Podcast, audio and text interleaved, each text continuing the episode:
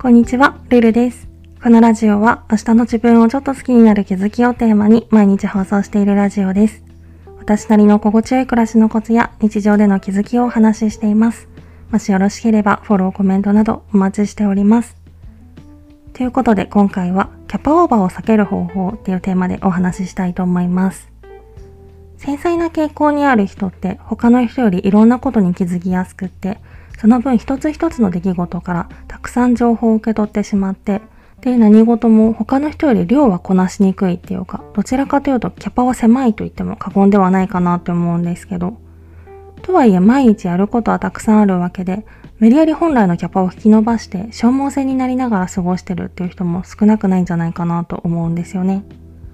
そんな繊細さんが毎日をちょうどいいバランスで過ごしていくためには、やっぱりキャパを無理やり引き伸ばしてボロボロになりながら毎日のやるべきことを何とかこなすんじゃなくって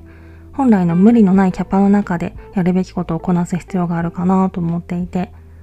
そのために必然的にやらなきゃいけない作業が取捨選択なんじゃないかなと思うんですよね。具体的には今の一日の中で一日を過ごす中のどの時点でああもう無理疲れたってなってるのかなってことを思い出してみて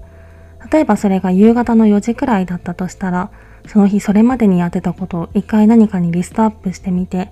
その中に明らかにこの仕事でエネルギーを使ったみたいに理由がわかるものがあるなら、今度からその仕事を一気にやろうとせずに何日かに分割してやることにするとか、その日に一気に片付けたいんだったら、今度からはその仕事をやった以降の時間はもうそれ以上の予定を入れないようにするとか、そういう工夫をしてみたり、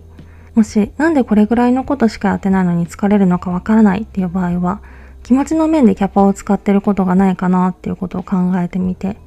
もしあるならそれを考えるタイミングとか考える内容を工夫してみるとか、そんな感じで、まあ当たり前のことを回りくどく言った感もあるんですけど、まずは自分の生活を振り返ってキャパオーバーの原因を探してみて、で、その原因を取り除くっていうのが唯一の物理的な方法なんじゃないかなと思います。そんなわけで毎日消耗して疲れるっていう人はぜひ自分の過ごしている毎日を振り返ってみてください。もしかしたらそこに楽に生きるためのヒントが隠されてるかもしれません。今回はそんな感じです。レターでの質問、感想も絶賛募集中ですので、ぜひお気軽にいただけたら嬉しいです。それではまた次の放送でお会いしましょう。